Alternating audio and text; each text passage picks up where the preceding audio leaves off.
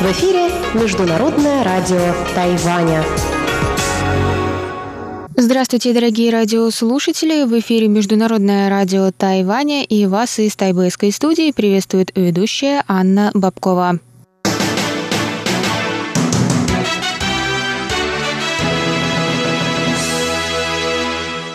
Сегодня четверг, 1 августа, и наша радиостанция отмечает 91-летие. Она была основана 1 августа 1928 года в Нанкине по распоряжению Чан Кайши. И я с радостью поздравляю с этим днем и вас, и нас. Сегодня после выпуска новостей сегодняшнего дня вас ждут тематические передачи четверга, радиопутешествие по Тайваню с Чеченой Кулар, Тайвань и тайваньцы с Марией Ли, звуки города с Валерией Гемрановой и Иваном Юмином и повтор передачи прошлой недели Наруан Тайвань с Игорем Кобылевым. Я вам также напоминаю, что на частоте 5900 кГц мы вещаем полчаса, а на частоте 9590 кГц – один час. Также вы можете в любое удобное для вас время прослушать все передачи на нашем сайте по адресу ru.rti.org.tw. А теперь давайте к новостям.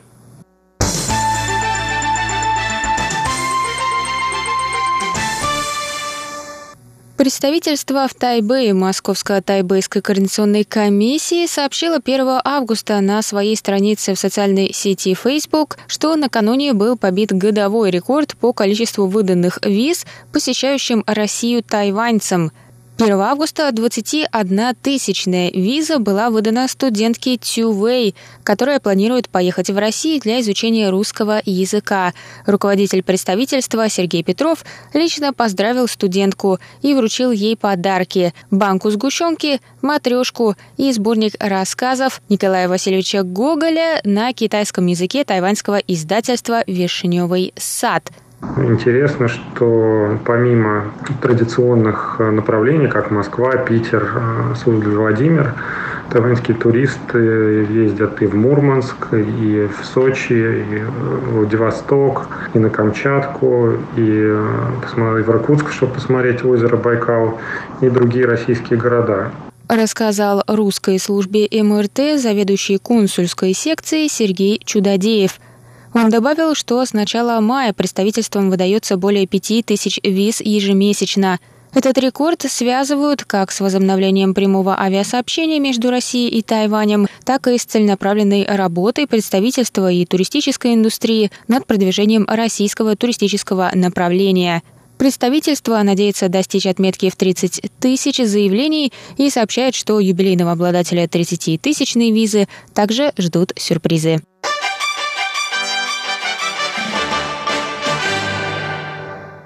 Китай ввел запрет для своих граждан на самостоятельные туристические поездки на Тайвань, начиная с 1 августа. Тайбэй выразил сожаление по поводу использования Пекином туризма в качестве рычага политического давления. Подобные действия не способствуют установлению взаимопонимания между двумя берегами Тайваньского пролива, заявили в президентской канцелярии в среду. Индивидуальные поездки на Тайвань для китайских граждан были разрешены в 2011 году. Жители 47 крупных городов Китая могли совершать самостоятельные поездки на Тайвань.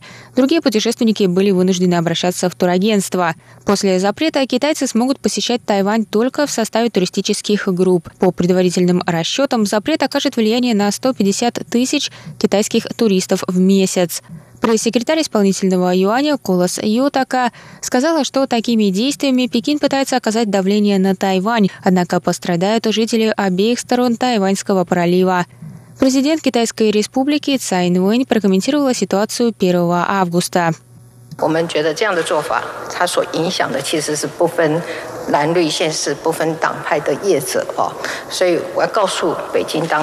们觉得这样的做法，它所影响的其实是不分蓝绿县市、不分党派的业者哦，所以我要告诉北京当局。Подобные действия повлияют на всех, вне зависимости от их политических взглядов и убеждений. Поэтому я хочу обратиться к Пекину и сказать, что использование туристов в качестве рычага политического давления может вызвать у тайваньцев только неприязнь.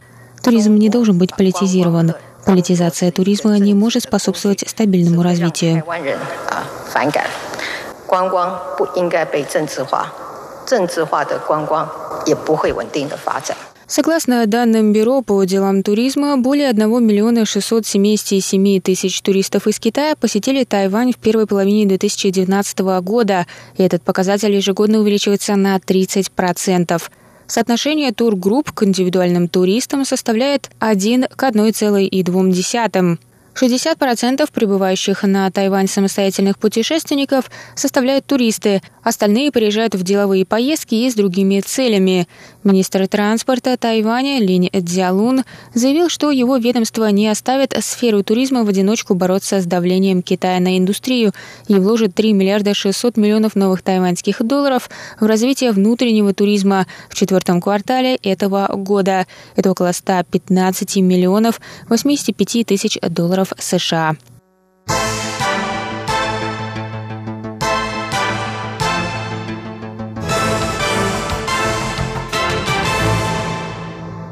Экспресс-поезд «Тароко», специально украшенный иллюстрациями по мотивам истории коренных народов Тайваня, будет курсировать по маршруту Новый Тайбэй-Тайдун с 1 августа по 28 октября. Совместный проект Управления железных дорог Тайваня и Совета по делам коренных народов призван популяризировать культуру аборигенных народов острова и приурочен ко Дню коренных народов, который отмечается ежегодно 1 августа 2005 года. На восьми вагонах изображены иллюстрации легенд коренных народов, народов. На первом и последнем вагоне можно увидеть рисунки детей-аборигенов на тему разных изложений, легенды о нескольких солнцах и стрелках. Внутри поезд также специально декорирован соответственно тематике. На плакатах пассажиры могут увидеть QR-коды, которые можно отсканировать и попасть на онлайн-ресурсы для ознакомления с Днем коренных народов.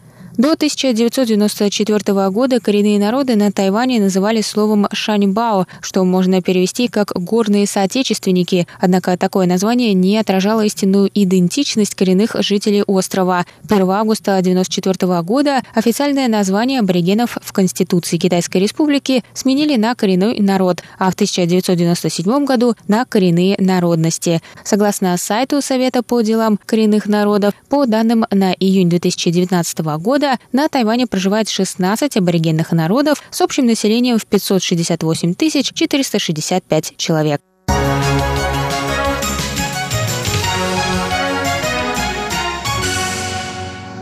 Это был выпуск новостей на волнах МРТ за четверг, 1 августа. Для вас его провела и подготовила ведущая русской службы Анна Бабкова. А на этом я с вами прощаюсь, дорогие друзья. Далее в эфире тематические передачи четверга. Пока!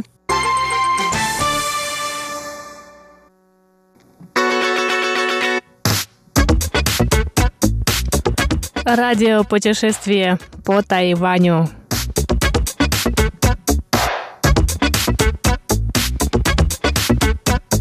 Здравствуйте, дорогие друзья! Вы слушаете передачу «Радио путешествие по Тайваню» в студии у микрофона Чечена Кулар. Я напоминаю, что в предыдущих двух выпусках мы с Лили Котлерман, гостей моей передачи, говорили об искусственном интеллекте. И сегодня вы услышите продолжение этой беседы.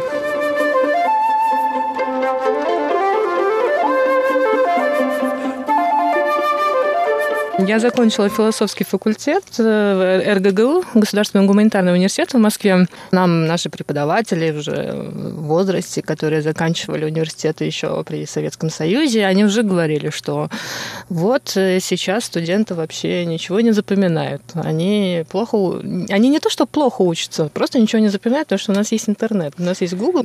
Пишем имя, например, Конфуция, что там Конфуций написал, что он говорил, какие-то основные тезисы его учения и так далее далее. Нас уже тогда обвиняли в том, что мы не умеем анализировать и в принципе, мы так в скором времени разучимся просто думать. Вот мне кажется, что это, это не так, потому что я смотрю на это молодое поколение, они анализируют похлеще, чем мы анализировали.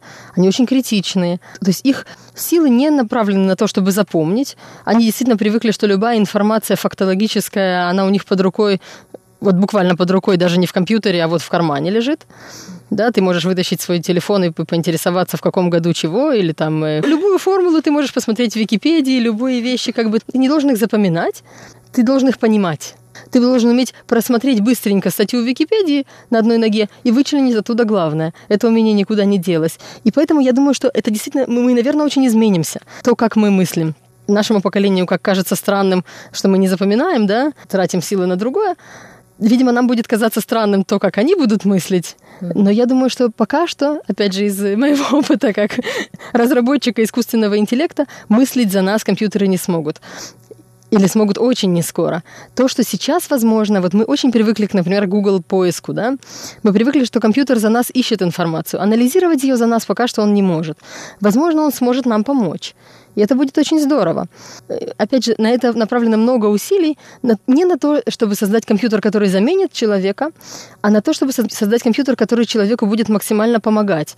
То, что компьютер делает хорошо, так как бы получилось, возможно, получилось by design, то, что называется, да, что э, поскольку мы искали компьютеризировать то, что нам самим делать тяжело или скучно, Компьютер хорош в этом. Он может быстро перелопатить тонны и тонны каких-то э, информационных источников. Научить его анализировать это очень непросто. Поэтому заменить нас он не сможет. Возможно, он сможет лучше нам помогать. Я в этом плане технологический оптимист. Например, э, если мы посмотрим на, на мое детство, там, 90-е годы, 80-е годы, ну, можно сказать, что человек, закончивший школу, в большинстве своем мало чего читал. Да?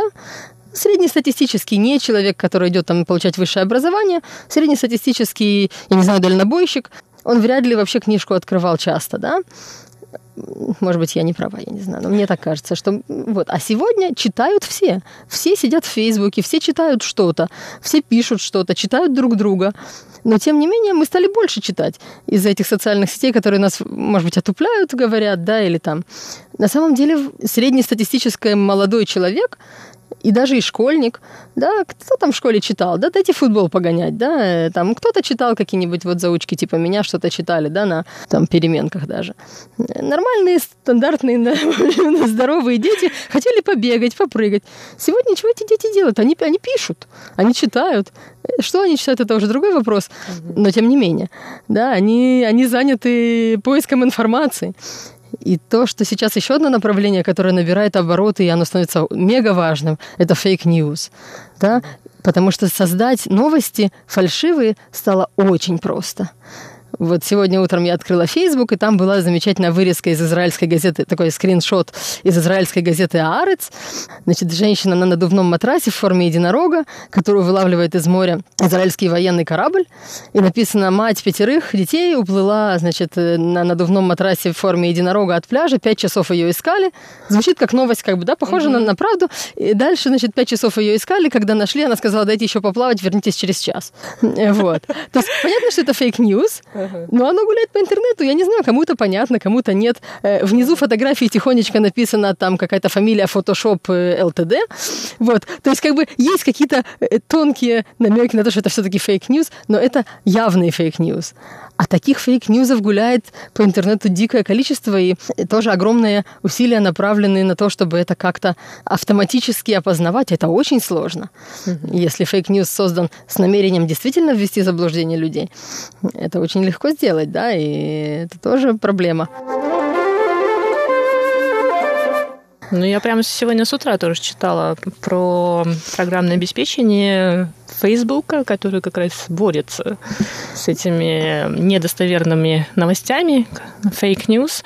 И да, можно сказать, на Тайване они тоже очень большое внимание этому уделяют. Ну, тут как бы виновата своеобразная политическая обстановка, конечно. То есть у нас отношения с Китаем, да. Да, ну вот политическая обстановка, она, она очень много где такая чувствительная. И именно в этих местах фейк, эти, как мы это называем по-русски, недостоверные фальшивые новости, они именно там наиболее вредоносны. Да? Хотя, опять же, есть куча фальшивых новостей, например, на тему прививок. Есть очень большое антипрививочное движение, которое борется с пропрививочным движением, и там количество fake news, которые в этой сфере, и, возможно, есть еще сферы, которые как-то вне моего поля интересов, и поэтому я их не вижу, но которые не менее болезненные, возможно, чем политические вещи. И здесь мы действительно надеемся, что удастся создать алгоритм, который умеет думать, анализировать лучше, чем люди, справляться с тем, что это, дорогой мой, это fake news. Сейчас, э, например, WhatsApp создал такое маленький-маленькую характеристику такую, которой раньше не было. Если мы пересылаем сообщение от другого человека, на нем будет написано интересно, что оно переслано, а не... Вот я, например, перешлю вам что-нибудь из моего WhatsApp от другого человека. Не то, что я сама написала, и там будет написано, это пересланное сообщение. Это типа должен быть такой красный флажочек. Смотрите, это не сам человек вам написал, а это он что-то такое где-то прочитал, и, может быть, это неправда. Имейте в виду, как часть тоже WhatsApp пытается и вкладывает какие-то миллионы денег, потому что он стал тоже платформой, вот вместе с Фейсбуком, платформой, через которую пересылается много фальшивых сообщений людям не фальшивых, а с фальшивой информацией, да, с недостоверной информацией, слухи, да, то, что раньше вот оно было в пределах одной бабушки, одной лавочки, угу. то теперь оно в одно нажатие кнопочки на телефоне рассылается тысячам людей.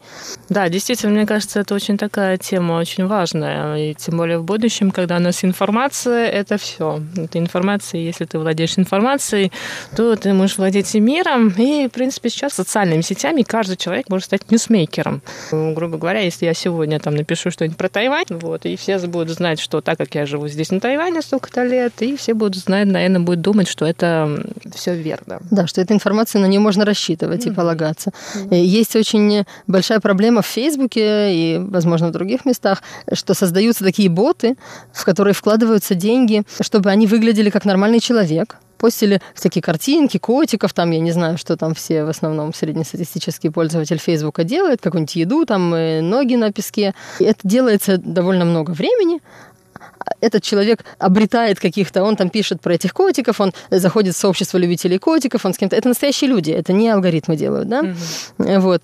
И, и потом, в какой-то момент, этот человек, он будет жить в Израиле или, или он будет жить на Тайване, этот человек вдруг даст какие-то новости, ради чего и был создан, в общем-то, весь этот профиль.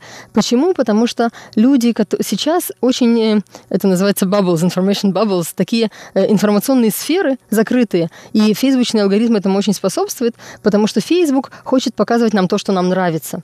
Он хочет, чтобы мы сидели там внутри, он не хочет нас расстраивать.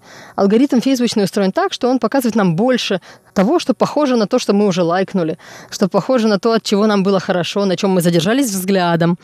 Посмотрите когда-нибудь, задержитесь взглядом на какой-нибудь рекламе, и вы увидите ее еще 30 раз в ближайшие несколько дней. Не надо на нее даже нажимать. Просто задержитесь на ней немножко подольше, когда вы листаете свой Facebook. Facebook хочет показывать нам больше того, что нам приятно, и, соответственно, не показывать нам то, что нам неприятно. И поэтому мы варимся, в общем-то, в своем соку, и добраться к нам, к какой-то информации, которая выходит из этого, которая противоположна, это непросто.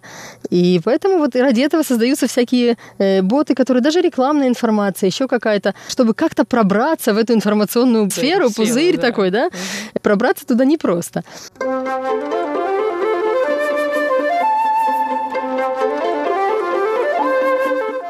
Дорогие друзья, на этом сегодняшний выпуск передачи «Радиопутешествие» подходит к концу. До скорых встреч на волнах Международного радио Тайваня. Тайвань и тайваньцы. В эфире рубрика «Тайвань и тайваньцы». У микрофона Мария Ли. Сегодня мы продолжим беседу с профессором университета Бар-Илан в Израиле Бером Котлерманом, который, в числе прочего, занимается популяризацией литературы на идише во всем мире. Литература на идыше, скажем так, старого покроя, она ведь тоже присутствует в нашей жизни сегодня. Самый удачливый пример – это, конечно же, Шалом Алейхим, который постоянно переживает некий ренессанс, и еще раз, и еще раз, и еще раз. И этому нет конца, я надеюсь, и не будет никакого конца. Ну и, естественно, Башевис Зингер, очень известный, а те, кто занимается идышем, сегодня копаются в самых далеких э, уголках э, литературной вот этой Атлантиды и находят всевозможные имена. Я одно время занимался таким польским писателем Рабоном, который, к сожалению, погиб во время Холокоста. Мой интерес все время где-то вот в сторону, э, подмигивает в сторону Дальнего Востока. А Рабон, у него есть роман, прекрасный, на мой взгляд, роман, называется «Улица», описывает судьбу некого солдата, Э, еврейского происхождения, который вырос в Австро-Венгрии, и вот он в Первой мировой войне попадает в русский плен. И он описывает, как этот солдат несколько месяцев движется на эшелоне военном с военнопленными в сторону Владивостока. Вот, описывается такая вот э, русская глубинка э, в таком юмористическом плане, но исторически довольно точно. И вот попадает во Владивосток, там действительно был лагерь такой вот для военнопленных. Оттуда он бежит в Китай – э, с каким-то э, японским предпринимателем, который его выдает за потомка Иисуса Христа, и, и все это тоже в таком юмористическом плане. Кто скажет, что он не потомок Иисуса Христа? Вот, и он там выступает перед верующими китайцами, и они на него смотрят, как на какого-то там представителя Бога на земле. Оно очень забавно, а потом он возвращается назад и попадает в Польшу, такую вот между двумя мировыми войнами, он бездомный, ему негде жить, и он работает в кинотеатре, и спит на каких-то лавочках, и вот совсем он такой выбитый элемент из э, жизни. Мне, конечно, был интересен именно дальневосточный отрывок из этого романа. О литературе на идыше можно говорить много и долго. Ну, давайте поговорим о вашем нынешнем исследовании, то есть с Дальнего Востока в Европу, далее в Израиль, и сейчас опять вы возвращаетесь в ваших исследованиях на Дальний Восток, и вот эта вот тема вашей монографии, насколько я понимаю, да, это Южно-Тихоокеанский регион глазами идиш. Что это значит? Что входит в сферу этого исследования? Это такой проект. Я не знаю, э, получится ли из этого монография в конце концов. Э, может быть, получится, может быть, не получится. А меня пригласил такой дом писателя недалеко от Окленда в Новой Зеландии, и нужно было представить проект, и вот так сформировалась вообще эта идея. Хотя она у меня уже давно э, в голове крутится. До войны, до Второй мировой войны в Варшаве был довольно известный поэт, модернист по имени Мелех Равич – и вот этот э, Мелех Равич, его в шутку называли министром иностранных дел, потому что когда-то ему удалось собрать довольно большую сумму для системы школ рабочего левого движения. Вот он был такой тоже представитель таких левых кругов, но, правда, не просоветских, а скорее антисоветских. И он был в Латинской Америке, он был в Южной Африке, собирал деньги довольно удачно, и вот он продолжал это дело до конца 30-х годов. И поскольку он везде бывал, у него появились всякие разные связи, и люди в 30-х годах уже думали о том, что вот хорошо бы, может быть, куда-то и уехать из Европы. И, в общем, он многим вот так вот помогал. И э, поскольку он представлял себе, скажем так, как устроен мир и как передвигаться с одной точки в другую, то вот его поэтому и называли министр иностранных дел. А. Хотя, конечно, никакой он не был ни министр, никого он не представлял, кроме себя. И когда-то я наткнулся на неизданную книжку этого писателя Мельхаровича, которая... Сама история этой книжки интересная. Он э, договорился с одним издателем в городе Вильнюсе, который тогда назывался Вильна и был частью Польши. Вильнюс называют литовским Иерусалимом, да, там большая еврейская община, там очень э, богатая была культурная жизнь, там были издатели, там были писатели. И, в общем, вот он связывается с одним издательством, и издательство предлагает ему серию из 10 книг, посвященную его путешествиям по всему свету. Насколько это уникально? Дело в том, что, к сожалению, э, еврейская история довольно грустная вещь. То есть евреям приходится переезжать с места на место не из-за того, что им хочется путешествовать, и не из-за того, что они туристы в 20 веке. А Мелих Равич предложил некую вот другую такую концепцию. Человек едет, потому что он просто хочет ехать, он хочет посмотреть что-то, он хочет, у него есть какие-то цели, вот он в командировке. Да? И ему предложили э, серию из 10 книг, из них не вышла ни одна книга, потому что самая первая должна была быть посвящена как раз-таки Океании, и вот он ее посылает в 1939 году, примерно в августе. 1 сентября 1939 года начинается Вторая мировая война. Вильна захватывается советскими войсками – которые пока что не трогают, все эти издательства и так далее, а потом они передают Вильна, который становится Вильнюсом Литовской республики. Судьба ее уже предопределена, естественно, как бы ничего не получается. То есть вот эта вот книжка, она стала такой жертвой политической ситуации, а потом все сотрудники этого, конечно же, издательства, кто не успел оттуда уехать, стали жертвами Холокоста, к сожалению. А, вот. В общем, я наткнулся на манускрипт этой книги и вдруг открыл для себя совершенно другой мир, потому что Мелих Равич едет в Австралию, оттуда он отплывает на корабле в Новую Зеландию, после этого он отправляется в более чем двухмесячное путешествие по островам Тихого океана, и вот он их описывает совершенно таким очень критическим языком, с такой позиции, которая нам мало известна. То есть это не западный колониальный взгляд на это, это и не взгляд, естественно, местный, локальный, это взгляд как бы человека со стороны, И где-то везде в подтексте там проходит такая мысль, а может быть здесь нам было бы хорошо, может быть здесь можно спрятаться. И вот оно как бы наводит, э, дает фон такой немножко грустный, конечно, да, потому что до этого он был в Австралии, там возник план о том, что может быть была бы возможность поселить европейских евреев на севере Австралии, в таком районе под названием Кимберлис. Из этого плана ничего не вышло, как из многих, из многих подобных планов. Это еще один как бы вот такой ракурс, который мне интересен, потому что и то место, где я вырос, Биробиджан, оно ведь тоже результат э, вот таких вот радужных планов, из которых да. почти ничего не вышло. Скажем, в Биробиджане, может быть, вышло больше, чем в других местах, но, тем не менее, европейскому еврейству это не помогло. А в середине 30-х Равич выезжает в Австралию, и он едет на каком-то грузовике старом через всю Северную Австралию, которая до сих пор не заселена, собственно. Там живут э, племена местных аборигенов, он с кем-то встречается, разговаривает, смотрит на эту землю, там пустыня, там на самом деле ужасные условия, но он, конечно, находит какие-то положительные моменты, хорошо было бы, да, и говорили даже о миллионе людей. Кстати, премьер-министр тогда вот э, в Восточной Австралии поддержал это дело, а парламент проголосовал против, как обычно, все это дело э, заглохло. заглохло, да, ничего из этого не вышло. А после этого он едет по островам, и где-то вот на заднем плане вот это вот мысль о том, что вот где-то бы поселить и как-то их спасти, помочь. К счастью, он смог спасти свою семью. Они приехали в Австралию, и жена, и дети, и брат его стал э, э, австралийским писателем, идышским. Сын его стал э, известным художником, который в Израиле потом прославился вот э, какой-то близкий круг он смог спасти, к сожалению, своих соотечественников, польских евреев, спасти ему не удалось. Вот, вот это вот такой проект, который понравился Дому писателей в Окленде. Окленде. Как я туда попал? В компанию новозеландских в основном писателей, поэтов. Тема вообще там, так, вот так, если можно сказать по-русски, минорных литератур там очень популярна, потому что они поддерживают литературу на языке маори, и там еще какие-то люди из э, Тихоокеанского региона, с островов каких-то. То есть вот представьте, да, там вот люди с островов. Минорных – это как бы малых литератур. Да, малых литератур, да, наверное, так лучше сказать. Мажорные литературы, минорные литературы, да. И вот как-то идыш там оказался в этой компании. Я всегда рад таким цветным компаниям. То есть даже, может быть, и некрасиво сказать цветным, да, а разноцветным, мультикультурным, скажем Мультикультурным, да.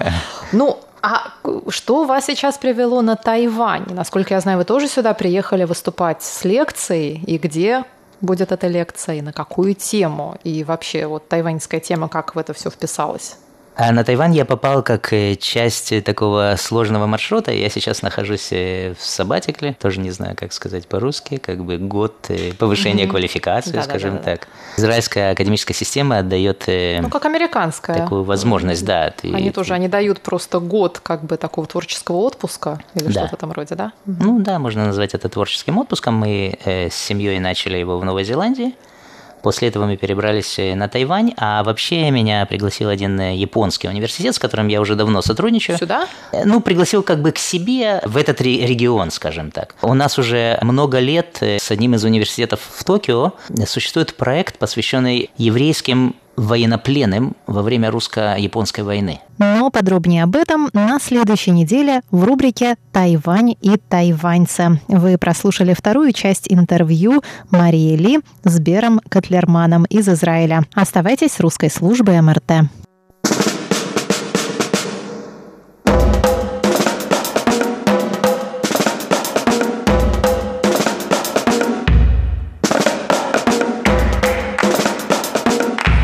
Здравствуйте, дорогие друзья! Вы слушаете Международное радио Тайваня. В эфире передача «Звуки города» и из тайбейской студии вас, как обычно, приветствуют ваши самые любимые ведущие Иван Юмин и Валерия Гимранова.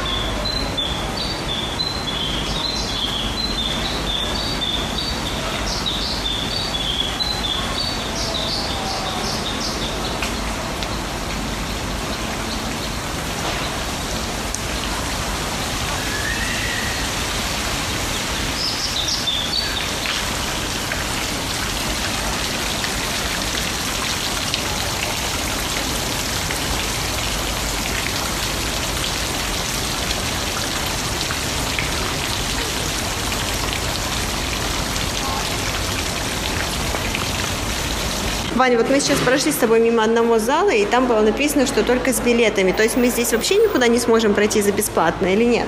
Нет, конечно. Здесь бывают бесплатные выставки. Просто сегодняшние выставки, к сожалению, все платные как жалко. Вот, Вань, смотри, вот здесь есть, даже есть центр американской инновации или американский центр инноваций, наверное.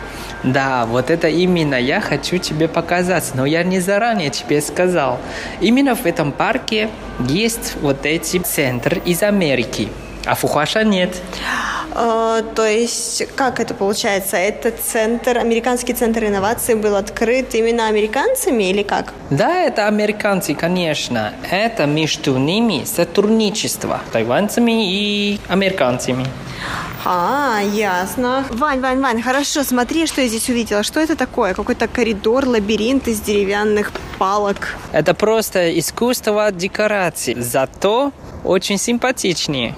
Да, правда, очень симпатично. Вот издалека, по крайней мере, мне напоминало какой-то лабиринт такой с белыми крышами и вот, как я уже сказала, такими, получается, такими столбами. Это не, даже не столбы какие-то вот древесные такие, как их называется, брусья стоят высокие, на которых крепится, соответственно, вот эта бумажная крыша. Мне понравилось. Я бы сказал, это как парус. Вот Лера. В этом парке в чем отличается с парком Хуашем. Здесь побольше дизайнерских магазинов. И эти вещи придумали тайваньские молодые художники или дизайнеры. Как интересно. Слушай, Ваня, а что это такое? Это маленький пакет для вакуума. Для вакуума. Слушай, Слушай, как прикольно. А, все, я поняла, я поняла, поняла. Трюк заключается. Слушай, как классно. Я впервые такой вижу. Я знаю, что существуют такие вакуумные пакеты, но там чуть ли не целая технология, как это все нужно делать. А здесь такой маленький, маленький такой приборчик получается, похож на такую увеличенную батарейку по форме, да? Может быть, он такой в размере 10 сантиметров и в диаметре 5. Вот, и он, получается, высасывает вот этот вот воздух и создает вакуум, вакуумную упаковку. Так классно, правда. Вот, ну, Вань, ну я готова с тобой поспорить, что, мне кажется, в Хуашане ровно столько же, наверное, магазинов э, дизайнеров, как и здесь, потому что там тоже были магазины. Единственное, что там были магазины в основном с какой-то едой, то есть это либо засушенные фрукты, либо какие-то чаи, а там также были аксессуары, а здесь вот именно магазины с одеждой, сумками, с какими-то предметами обихода. Кстати, для тех, кто ищет подарок своим родственникам, кто сюда приезжает, э, мне кажется, что это очень даже неплохое место, куда можно прийти и купить. Вот, допустим, здесь есть какая-то закладка для книги в форме оленя. Правда, олень такой распластованный, такое ощущение, что его убили, это шкура оленя, но выглядит очень даже эффектно. Здесь тоже продается очень необычный рюкзак или даже сумка. То есть это одновременно. Сумка и рюкзак. Да.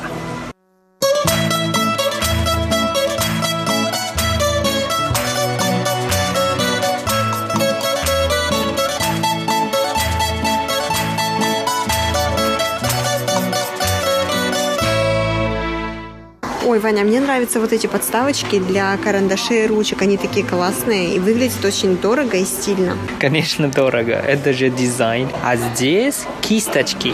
Как круто, Вань. Вот знаешь, мне бы такое подарить где-то, наверное, 10 лет тому назад, даже, наверное, больше, когда я еще училась в художественной школе, и я была бы безумно рада подобному подарку, правда, потому что это невероятно стильно, и плюс ко всему ты этим можешь воспользоваться.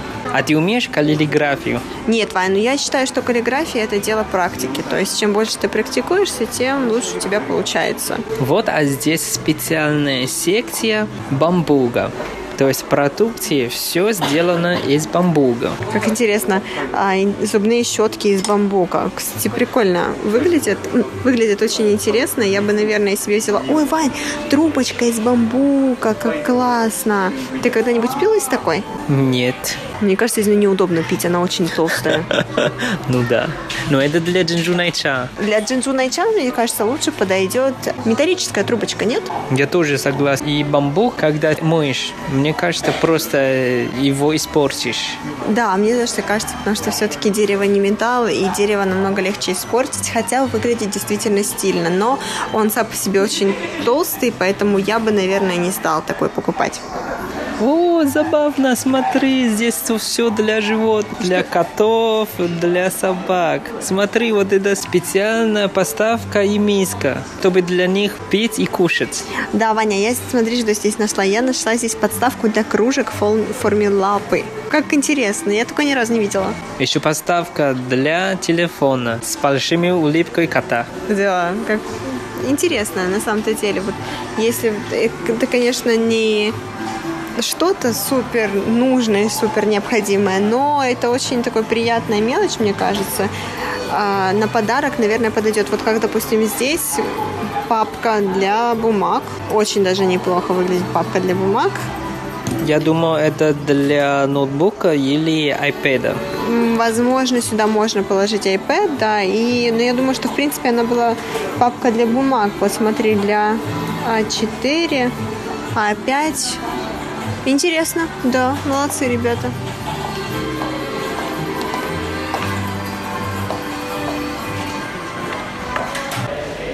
Как я только что сказал, что здесь очень много выставок. Вот, мы только что вышли из магазина и вошли в, в другой здание, и здесь уже столько выставок. Да, и вот здесь выставка, которая называется «Невидимый павлин». Но я не понимаю, в чем смысл этой выставки, если честно. Вот я вижу какие-то полотна разноцветные, одежда какая-то разноцветная, но и все. То есть я не понимаю, в чем, в чем смысл выставки. Дизайн, Лера, дизайн. Прости, прости, прости, да-да-да, пойдем, ладно, идем вперед. В любом случае, эта выставка была доступна только по предъявлению билета. А так как у нас с тобой билета нет, соответственно, мы не можем туда зайти. А здесь не выставка, а это киоски. Киоски чего? Что здесь, что здесь продают книги, Вань? Да, здесь продаются книги. Хочешь зайди посмотреть? Обязательно, Вань, книги обожаю, а, поэтому я думаю, что нам все-таки нужно зайти посмотреть. Может быть, мы сможем найти для себя что-то интересное. Давай. Вот, Лера, смотри, нам правда повезло. Сегодня все книги по половине цены. То есть 50% скидка, правильно? Да. Так что пойдем посмотрим. Пойдем посмотрим.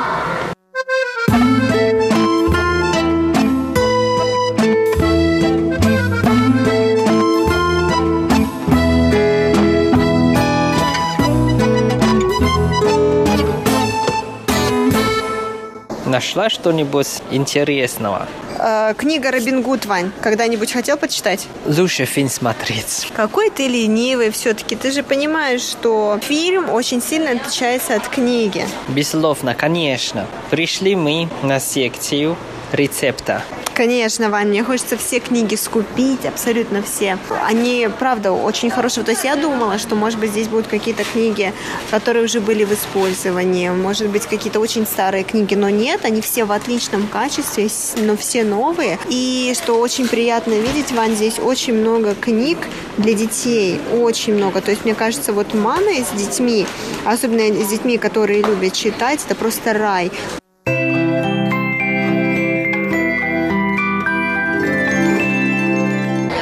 Как тебе книжная ярмарка?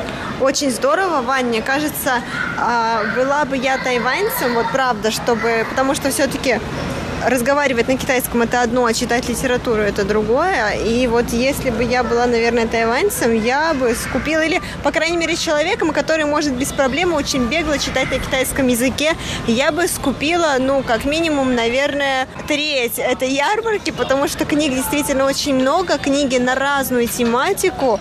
А, там была представлена как классика, так и современная литература.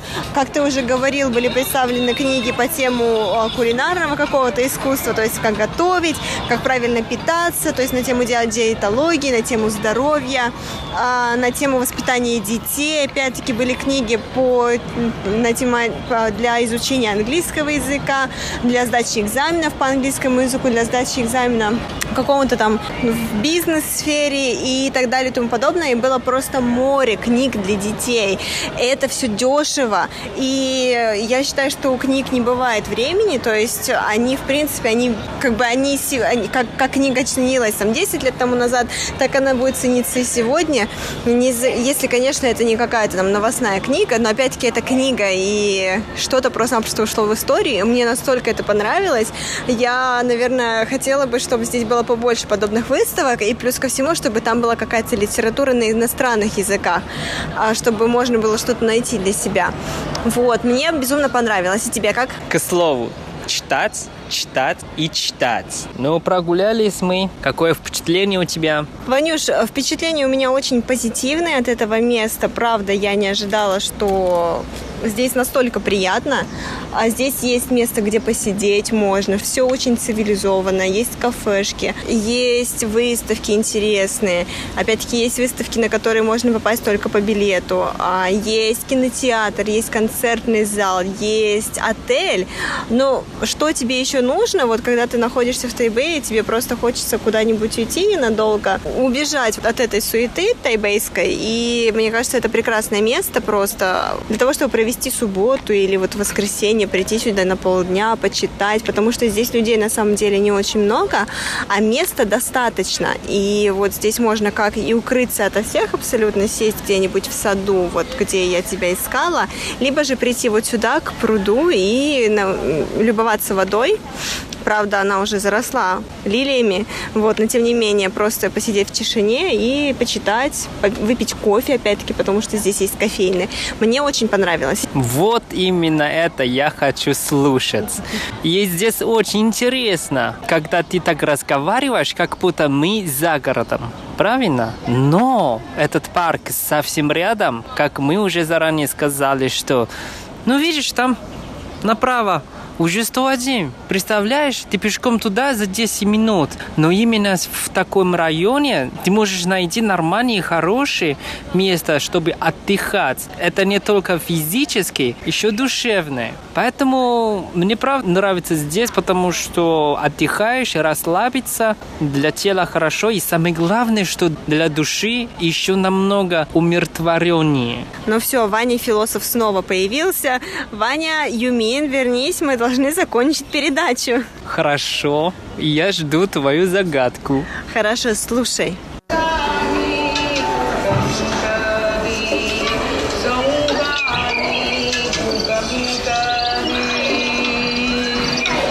文化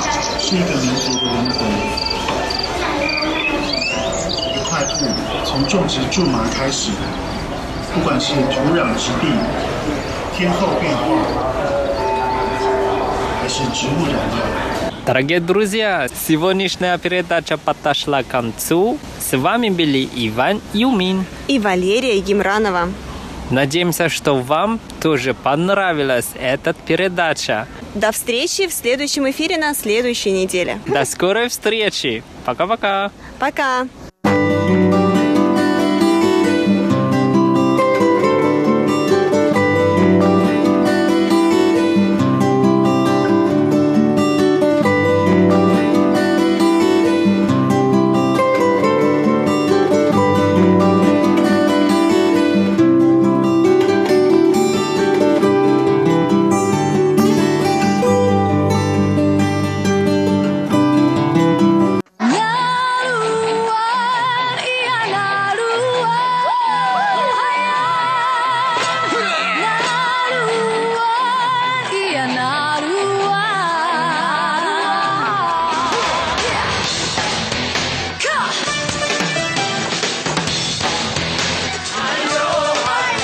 Добрый вечер, дорогие радиослушатели. В эфире передача «Нуруань Тайвань» и с вами ее ведущий Игорь Кобылев. В сегодняшнем выпуске мы продолжаем слушать песни народа Амис, самого многочисленного коренного народа острова Тайвань. Помните, я вам говорил, что у нас есть записи как повседневных бытовых песен народа Амис, так и их ритуальных песен. Так вот, до этого мы слушали все время повседневные бытовые песни, а в этом выпуске давайте послушаем немножко ритуальных. Ну, например, какая-то песня, исполнявшаяся в древности после удачной охоты за головами то есть традиционной как бы охоты на членов другого племени и отрезанием голов поверженных врагов. Эта песня исполняется совместно мужчинами и женщинами, которые вместе, помимо этого, еще и танцуют.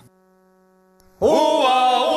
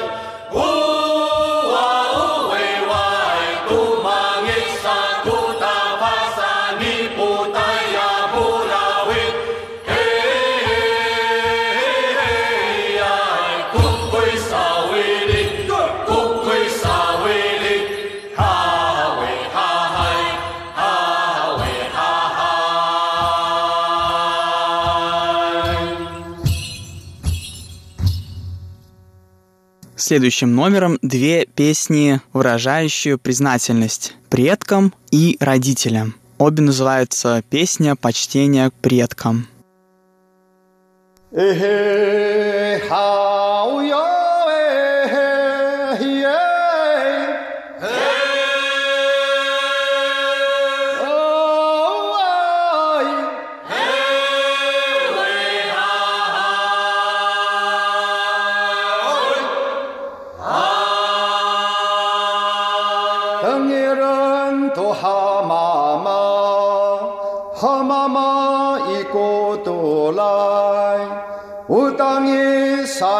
kapah, ukapah no ayayong ay hey.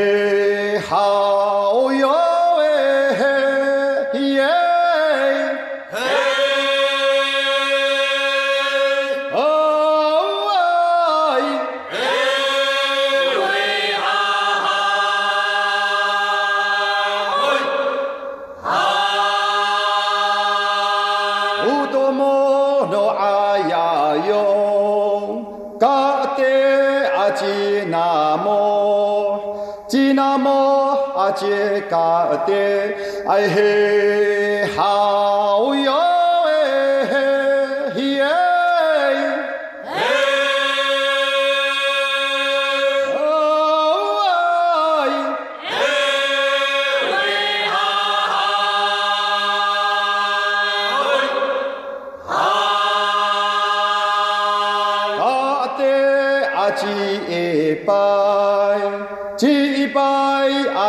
마랑 지마랑 아지가로 에헤이 하.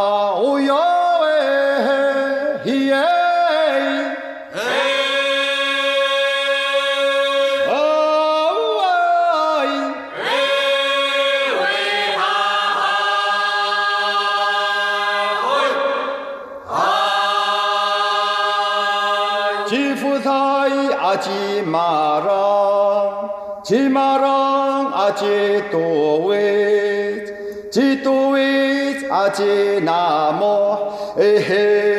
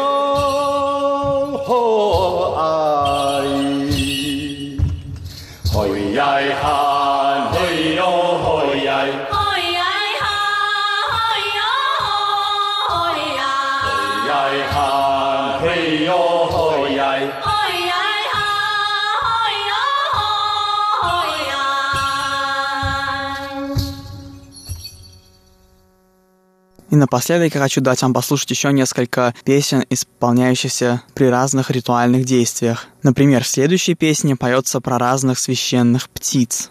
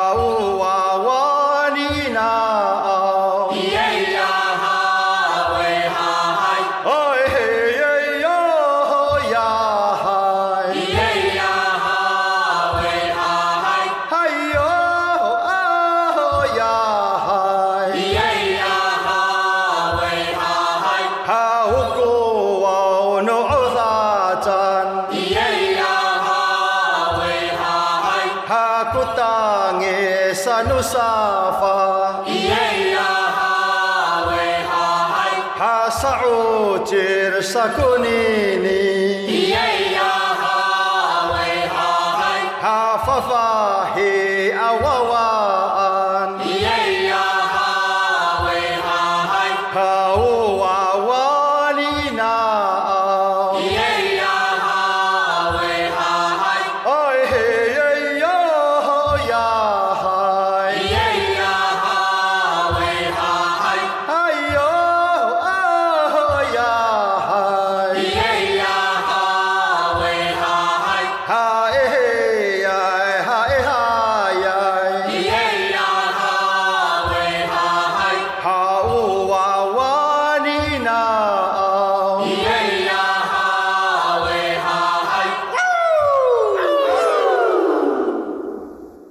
И под конец нашего сегодняшнего выпуска еще одна ритуальная песня, посвященная предкам амисов.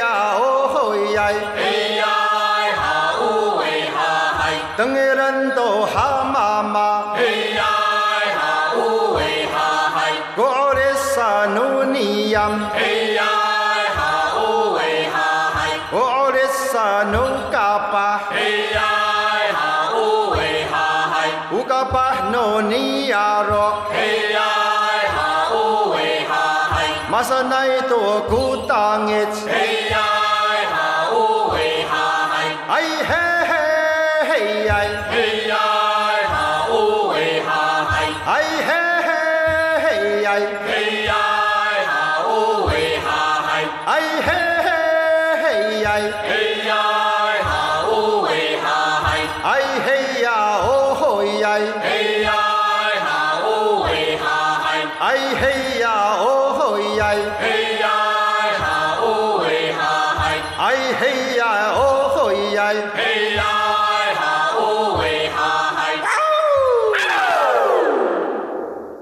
И на этой радостной «Вах!» ноте наш сегодняшний выпуск подошел к концу. Спасибо, что оставались с нами на волнах Международного радио Тайваня. Это была передача «Нурань Тайвань», и с вами был ее ведущий Игорь Кобылев. Всего доброго и до встречи на следующей неделе. thank you